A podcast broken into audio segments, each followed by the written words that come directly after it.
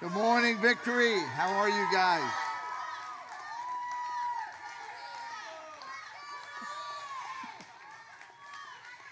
You know, most of you guys know my utter disdain for the footwear called Crocs. You guys know that. L- look what a crazy lady in the church bought me.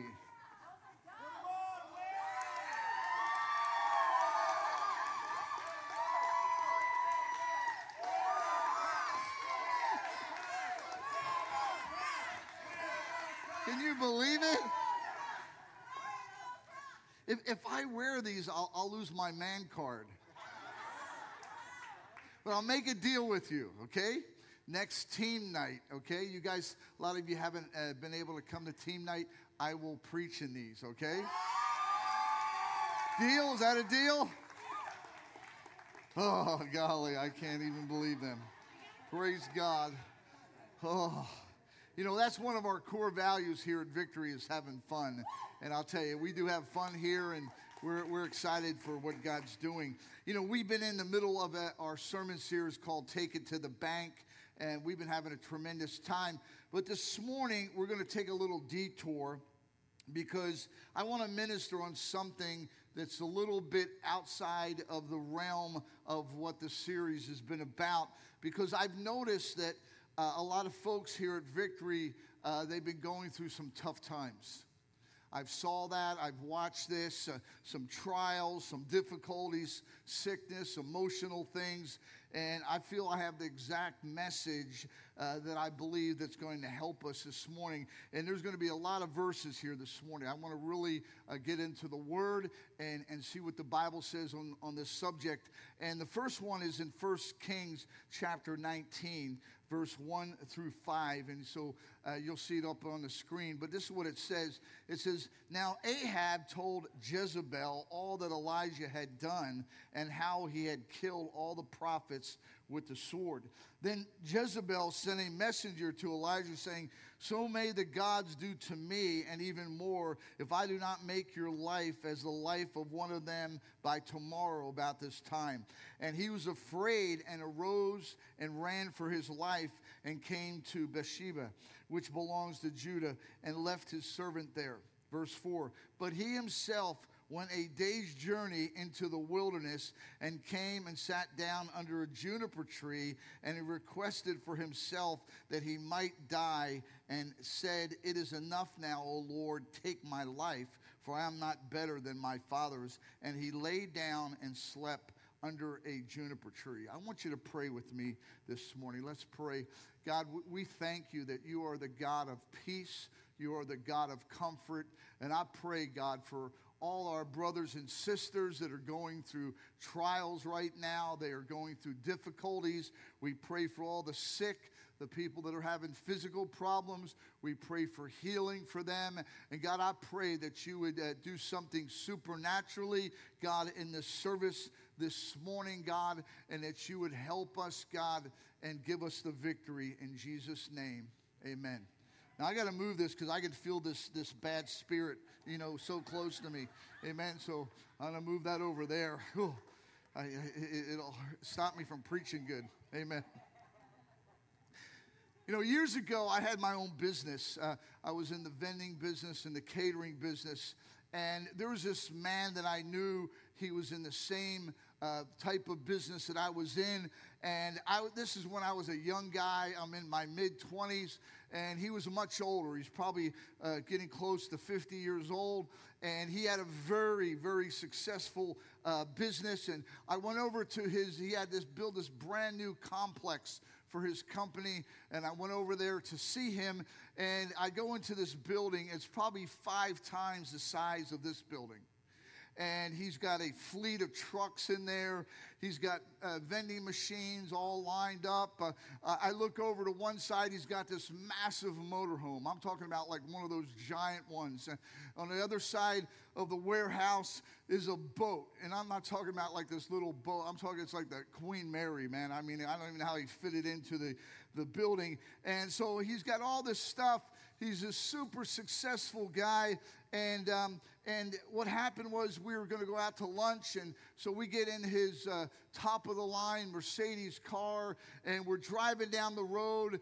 And as we're, we start talking, he starts opening up to, to me. Now, remember, I'm like 25 or so, he's almost 50. And he starts opening up to me and he just like i'm just shocked that he as he's talking he's almost coming to tears just talking to me and he's relating to me how depressed he is and he's saying you know he's telling me like he can barely make it through another day. He's so depressed. And i'm looking at this guy this successful businessman. He is absolutely broken and a depressed individual. Now, some of you might be thinking, well, you know, the problem is, is because, you know, uh, he's just all into money and, and he needs to just give his life to Jesus and, and he'll be okay. But the problem was he was already serving God. He was already a Christian. Uh, he, had, he was living a good, clean life, faithful to his wife and his children. Uh, he was involved in his church. He was a faithful uh, giver. And so, as I'm sitting there with him, I'm thinking, well, you know what? all you know he's giving all his life to his business he needs to just do the will of god and, and these thoughts are going through my head my mind and i'm thinking that's why this man is so depressed if he just does the will of god everything will be okay see one of the biggest myths one of the biggest fallacies of Christianity is, is, is we just do the will of God. We do God's will, find God's calling, and do it. Everything will be fine. Everything will be fine. You know, all depression will leave us all negative thoughts will just vanish and, and uh, you know, we'll be just overshadowed by, you know, the love of God and everything will be fine. But I declare to you this morning that assumption is wrong. It's not biblical and it's not a real picture of the human life.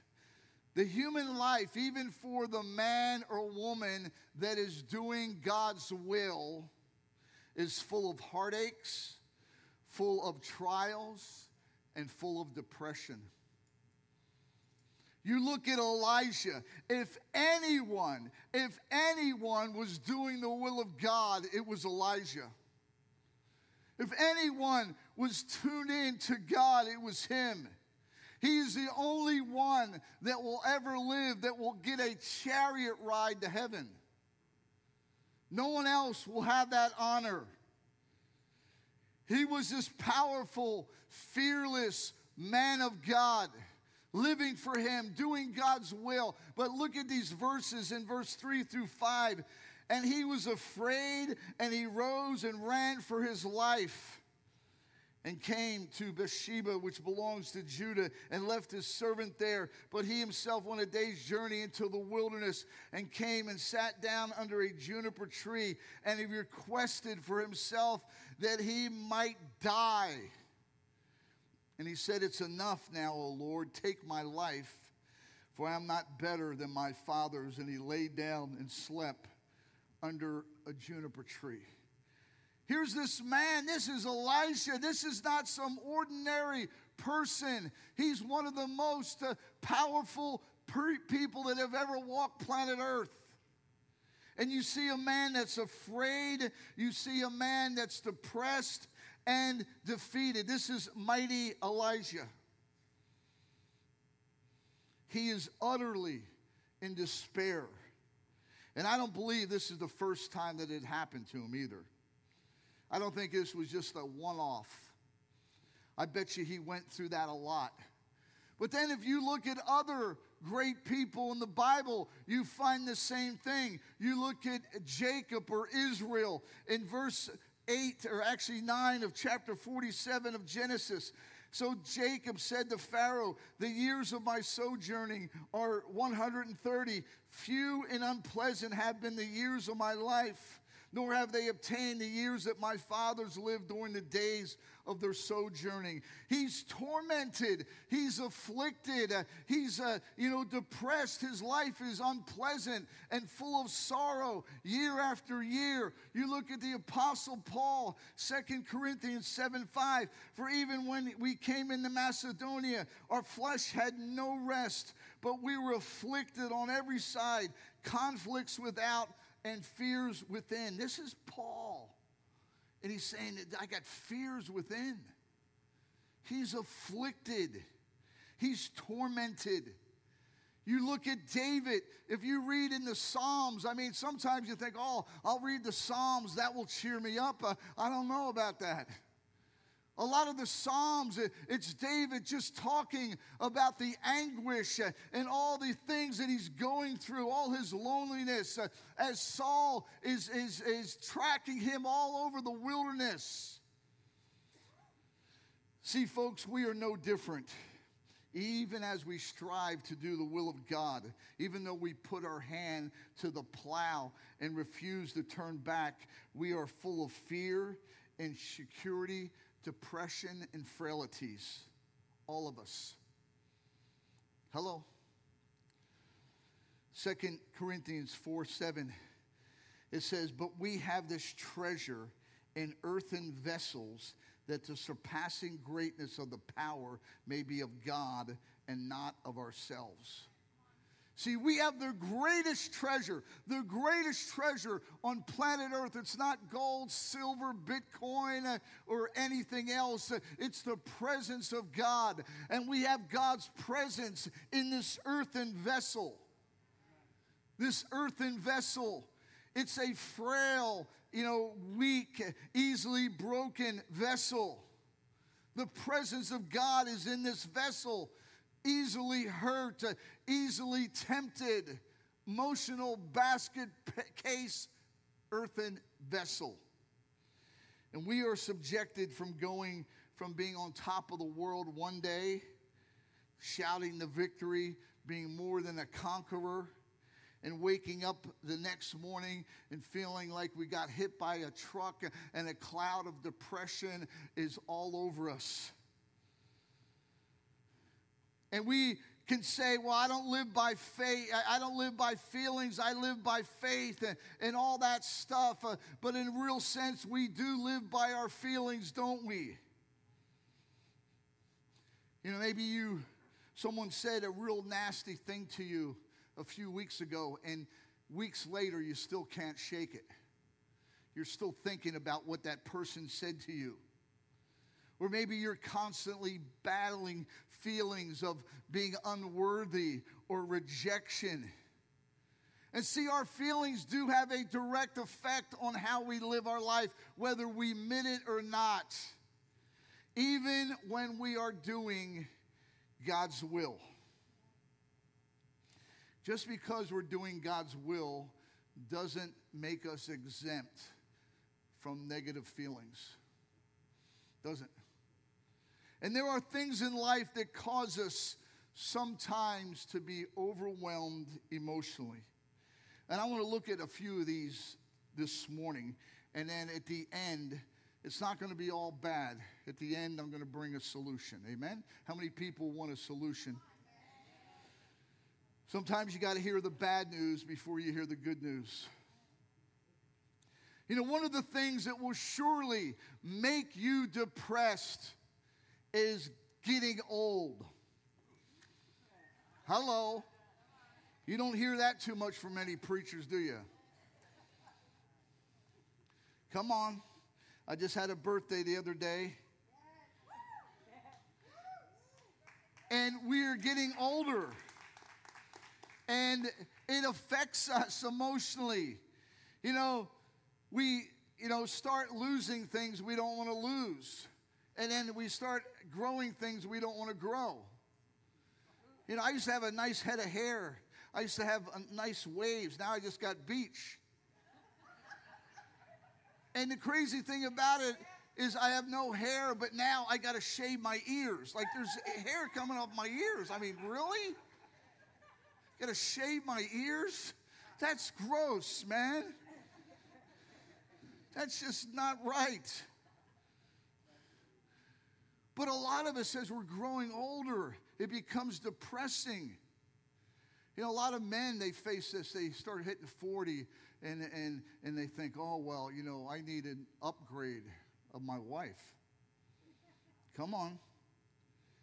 This is how men fall into sin in that age category. People in ministry, they start, their priorities start shifting instead of, you know, focusing in on what God has for their life, they're doing all this other stuff. Whatever shiny, whatever. And this is not manufactured. This is real. This is plays on our emotion. Even people in their 20s. Oh, I'm 28 years old. I'm so old. Oh, shut up. Shut up. Stick a sock in your mouth. How dare you say that? But they say it. 28 years old, say it. I remember years ago, I mean, years ago, I had my 40th birthday, and the church threw me this big party, 40th birthday. They all dressed in black. They had a cake with a tombstone on it.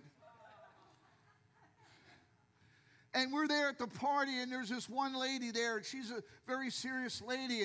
And, and she said, Oh, Pastor, I didn't know you were 40. And I said, Oh, well, you know, what you think I was 32, 33? She said, No, and she's serious. She goes, I thought you were 57. I'm 40 and she thinks I'm 57. I rebuke you. Sister, you have a blind demon. Let me cast that out. You can't see right.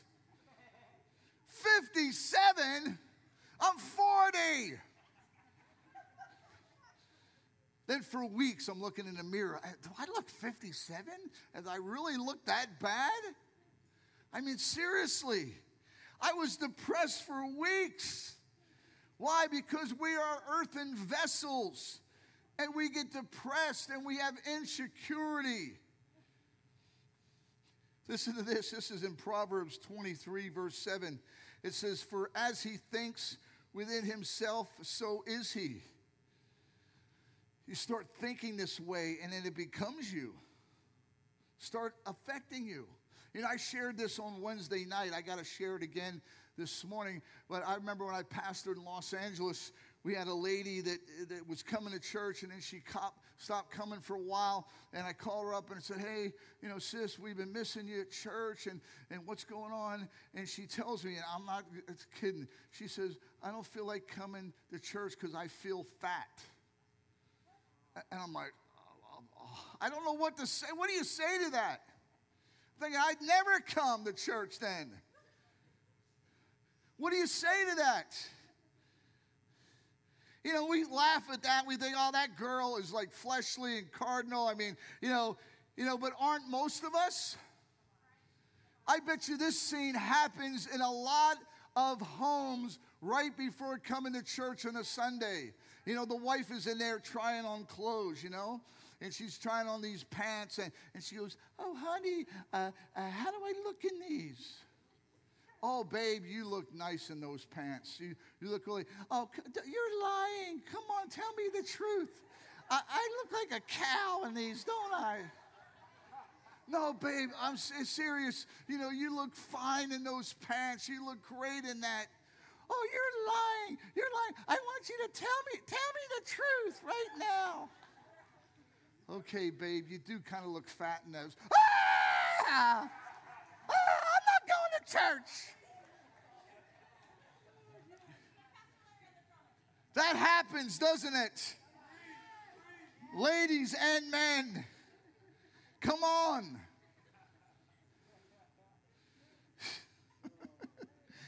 See, our emotions affect us. We're not robots. You know, we put in a CD-ROM, or I don't even know what they call them anymore, but you know, it, it, you put that in, and it's like, you know, I live by faith, not by sight. Now, it, we're not robots. We're not. We're men and people. And this is especially true for women and teenagers. How about teenagers? They get a zit. It's the end of the world. I got a zit right here. I'm never leaving my room.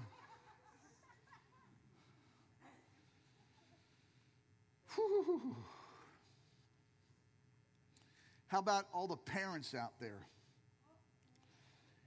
You know, a lot of times when we're parents, you know, we, we just think we failed everything.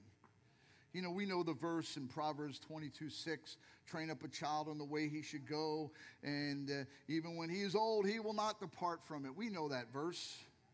But we still have feelings of failing that crop up all the time. You know, like, oh, I am damaging my kids. I'm making major mistakes that are irreversible. I'm permanently damaging them in my futile attempts of parenting. And these feelings drowned us because we think we're failing our kids. You know, I'll never forget one time when we were uh, missionaries in Fiji. And it, one night, it was late at night, and I, I, was looking for something in a closet. Everybody else was in bed, and I'm rummaging through this closet, and all of a sudden, I pull out this little football uniform that it was for my son Dirk. It had like a little jersey and shoulder pads and a little helmet. And I remember when we bought it for him. And I told my son, yeah, you know, we're going to get you on a football team and get you in a league and we're going to do all this. And, and then I'm looking at this uniform and I'm thinking he's never worn it and he never will. Why? Because we became missionaries. They don't even know what football is over there. And I remember looking at that uniform and I'm thinking, you know, my childhood growing up playing every sport under the sun football, baseball, basketball, hockey, you name it. And I'm realizing my son will never do that. And I started weeping. I'm talking like weeping like I've just ruined my kids. What did I what did I do? I brought him to some foreign country where nobody knows who they are and they don't know the customs and all these things and, and I'm talking for like weeks and weeks I just felt awful like I had failed my kids. It's terrible. And we feel that way sometimes with our kids, man. We think, God, I, I messed this up or I did that. How about the financial pressures of life? I mean, you go to the grocery store now, I, mean, it's like you walk out with a little bag and it's like $57. Am I the only one that sees that? You're like, what did I buy? I didn't even buy anything. And you think if I get one more bill, my head's just going to explode and debts are piling up, and the boss wants to cut hours, and you see the financial problems of the world. Reading a, a story about Japan that was a while back, eight of the top financial people in Japan committed suicide. Eight. And it becomes too much and you say god i can't take it anymore. Even though we know this verse uh, philippians 4.19 and my god shall supply all our needs according to his riches and glory in christ jesus. And you think you know what? It's not working for me. And we start getting pulled down in the vortex of life. And then you see others that even have it worse than you and it just tears your heart out. I remember when we pastored in Fiji, you know, we lived at the church. The church was on the bottom, and our, where we lived was above the church. And it was kind of in this rural area. And 70 yards away from the church and where we lived was this little village. I'm talking 70 yards. It was across the little river, little creek. And in this place, people are living in tin shacks that you wouldn't want your dog to live in. No running water, no power. They're taking baths in this scummy river That's how they, they don't have running water. They're taking baths in there. And in that same river that they're taking baths, they're getting little fish uh, and frying them up and little crabs and, and eating mangoes and bananas to survive. And it just tears you up. You see people living like that. And you think, how can I even help them? You know, Jesus felt the same way. Matthew 9 36. It says, And seeing the multitudes, he felt compassion for them because they were distressed and downcast like sheep without a shepherd. You know, you see people that are hurting. You know, maybe they've got addictions. Maybe they're financially just overwhelmed. And I mean, your heart breaks for them, but you don't even know what to do. And this makes you depressed. It makes you like overwhelmed and, and you just feel like useless. Like, what can I even do to help them? And all this stuff happens. The things of betrayal. Maybe you have people that you have helped and you have been there. Maybe you've led them to the Lord and then they just turn on you. I mean, it just, just rips your heart out. People that you poured into people that you have given your life to, and they burn you, badmouth you, talk behind your back, and just say nasty things about you. And all you did is try to help them. And you know the verse too, Galatians 6 9. And let us not lose heart in doing good, for in due time we shall reap if we do not grow weary. But we're beyond weary. We're way past weary.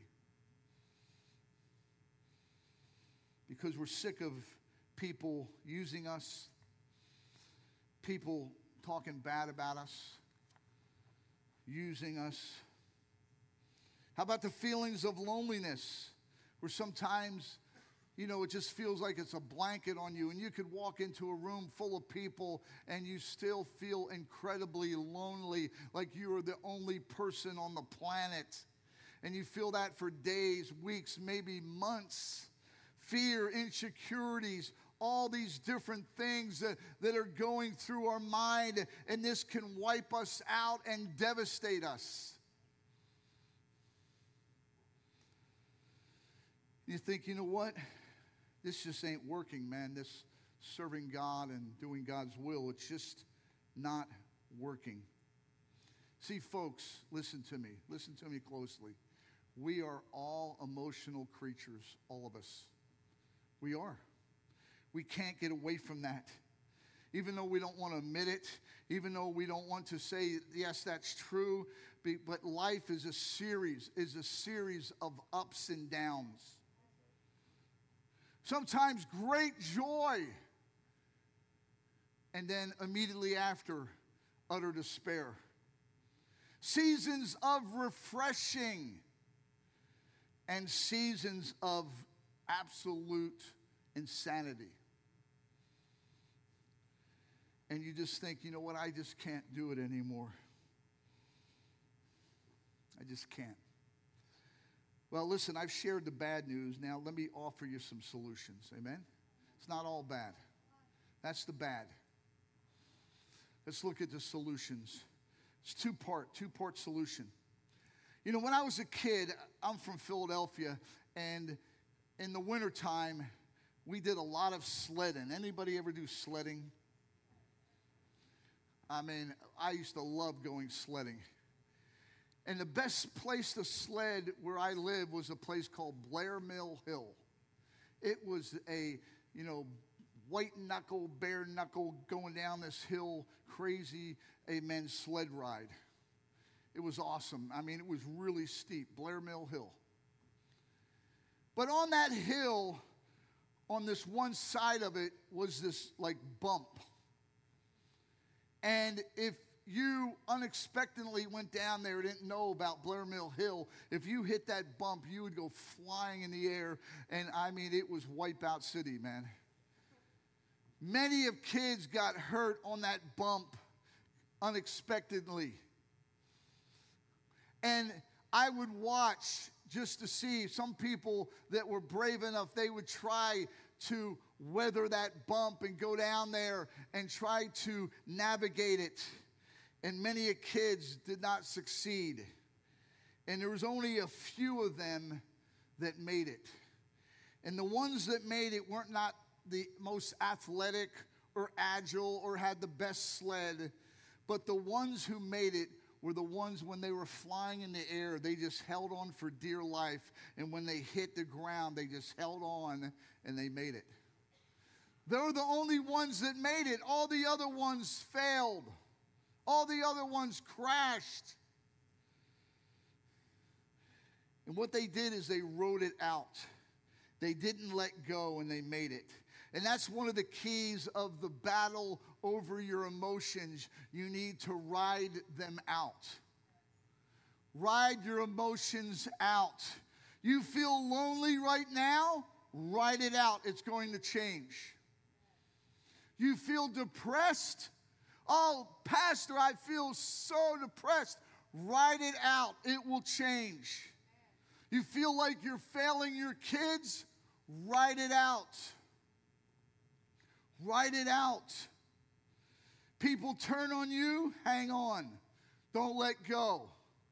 Fears, and insecurity, bringing you down, write it out, and it will change. Your emotions will change if you write it out. Depression will turn into joy, fear will turn into faith. But most people, here's the problem most people don't write it out. They let go before God comes on the scene. You know, I was reading this story. This is even in my sermon. It's just popped in my head right now. Is there was a guy who had a gold vein, and you know he had bought this land and he was digging for gold and he was trying for years and years, and then he finally gave up and he sold it for like a, a pittance of what it was worth. And the new guy came in there and he dug just three more feet and he found the gold. Three feet. Missed it by three feet. Listen to this verse, 2 Corinthians 7 6. But God who comforts the depressed. Wow. God who comforts the depressed. I need that verse because I get depressed. How many people in here you get depressed sometimes? Come on. Don't get holy. Oh, not me. I'm a man of God. Oh, you're lying. Says God comforts the depressed. We have to ride it out. Don't let go. There are seasons like that. It's going to happen. You're going to have seasons of, of troubles and tribulation and difficulties and sickness and all kinds of other stuff. But if you ride it out, the season's going to change. First Peter 4:12 it says, "Beloved, do not be surprised at the fiery ordeal among you which comes upon you for your testing, as though some strange thing were happening to you." I don't know why I'm going through a trial. It's because all of us go through it. We all go through it. Every single one of us. None of us are exempt. Life isn't easy. It wasn't meant to be easy. Don't be surprised when the trials and difficulties, things come against your life. See, the only ones that make it are the ones who write it out. Revelation 2 7 he who has an ear, let him hear what the Spirit says to the churches. To him who overcomes, I will grant to eat of the tree of life, which is in the paradise of God. How many people you want to eat of the tree of life? Amen. You need to hang on and not give up and not give in to depression and not give in to despair and not be so, amen, overcome by your feelings uh, that you can't function anymore. Got to hang it on, hang on. Just like Elijah did. He went through bouts of depression, but you know what? He had a chariot ride to heaven. Hallelujah. David, amen, getting chased all over the wilderness, uh, amen, but God raised him up to be a king. And he took territory for God. Same thing with us, the Apostle Paul. He never gave up, he held on. Amen. He was given the crown of life. See, all of us are subjected to all these things. Amen? All of us. But we have to hang on. We can't let go. Amen? We can't. We got to ride it out. That's the first part. The second part is this very short. Answers found in the shortness of life. Listen to this verse. This is in James 4:14. It says, "Yet you do not know what your life will be like tomorrow. You are just a vapor that appears for a little while and then vanishes away." Our life is so short. I remember in 1972, I was with a bunch of my friends, and we were all the same age. We were all 14 years old, and we were talking about the year 2000.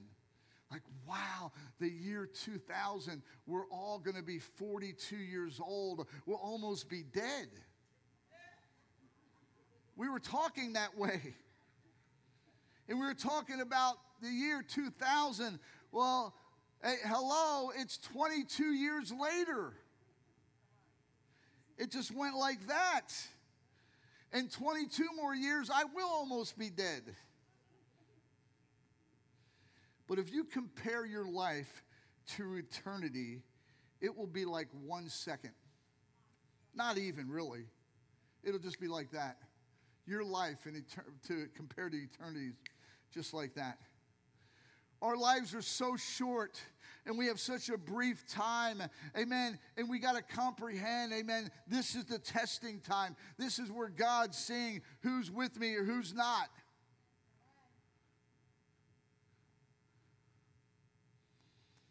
Life is short. It's almost like this. Uh, you don't raise your hand on this, but you know, I never had these, but if you ever had braces, you know, if you go to the dentist, the, the dentists are putting on braces, they'll lie to you. Oh, they'll just be on for a short time. I mean, not that long. Right? All those people that had braces, the dentist lied to you, didn't he? Or your parents lied, or both of them did. It won't be that long. If you went into the dentist and he said, Oh, you know what? You're going to have these braces on, you're 14. You're going to have them on till you're 62. You're out of there. You're running out the door. You know, that's not the way it is in our life. Our life is so short.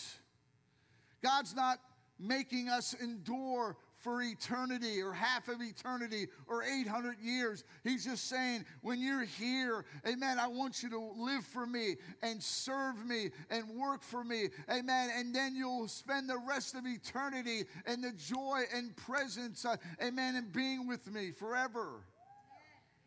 It's just a short time, man. Short time. Matthew 24 13. But the one who endures to the end, he shall be saved. You have to ride it out, folks. We have to ride this thing out. You got to ride it out. And as you see, if you do, things will change. And God will help you. And God will be there. God is a present help in time of trouble. Amen. He's not le- left you. He's not forsaken you. He's with you, and he, be, he will be with you for eternity. Amen. I'd like you to bow your heads this morning.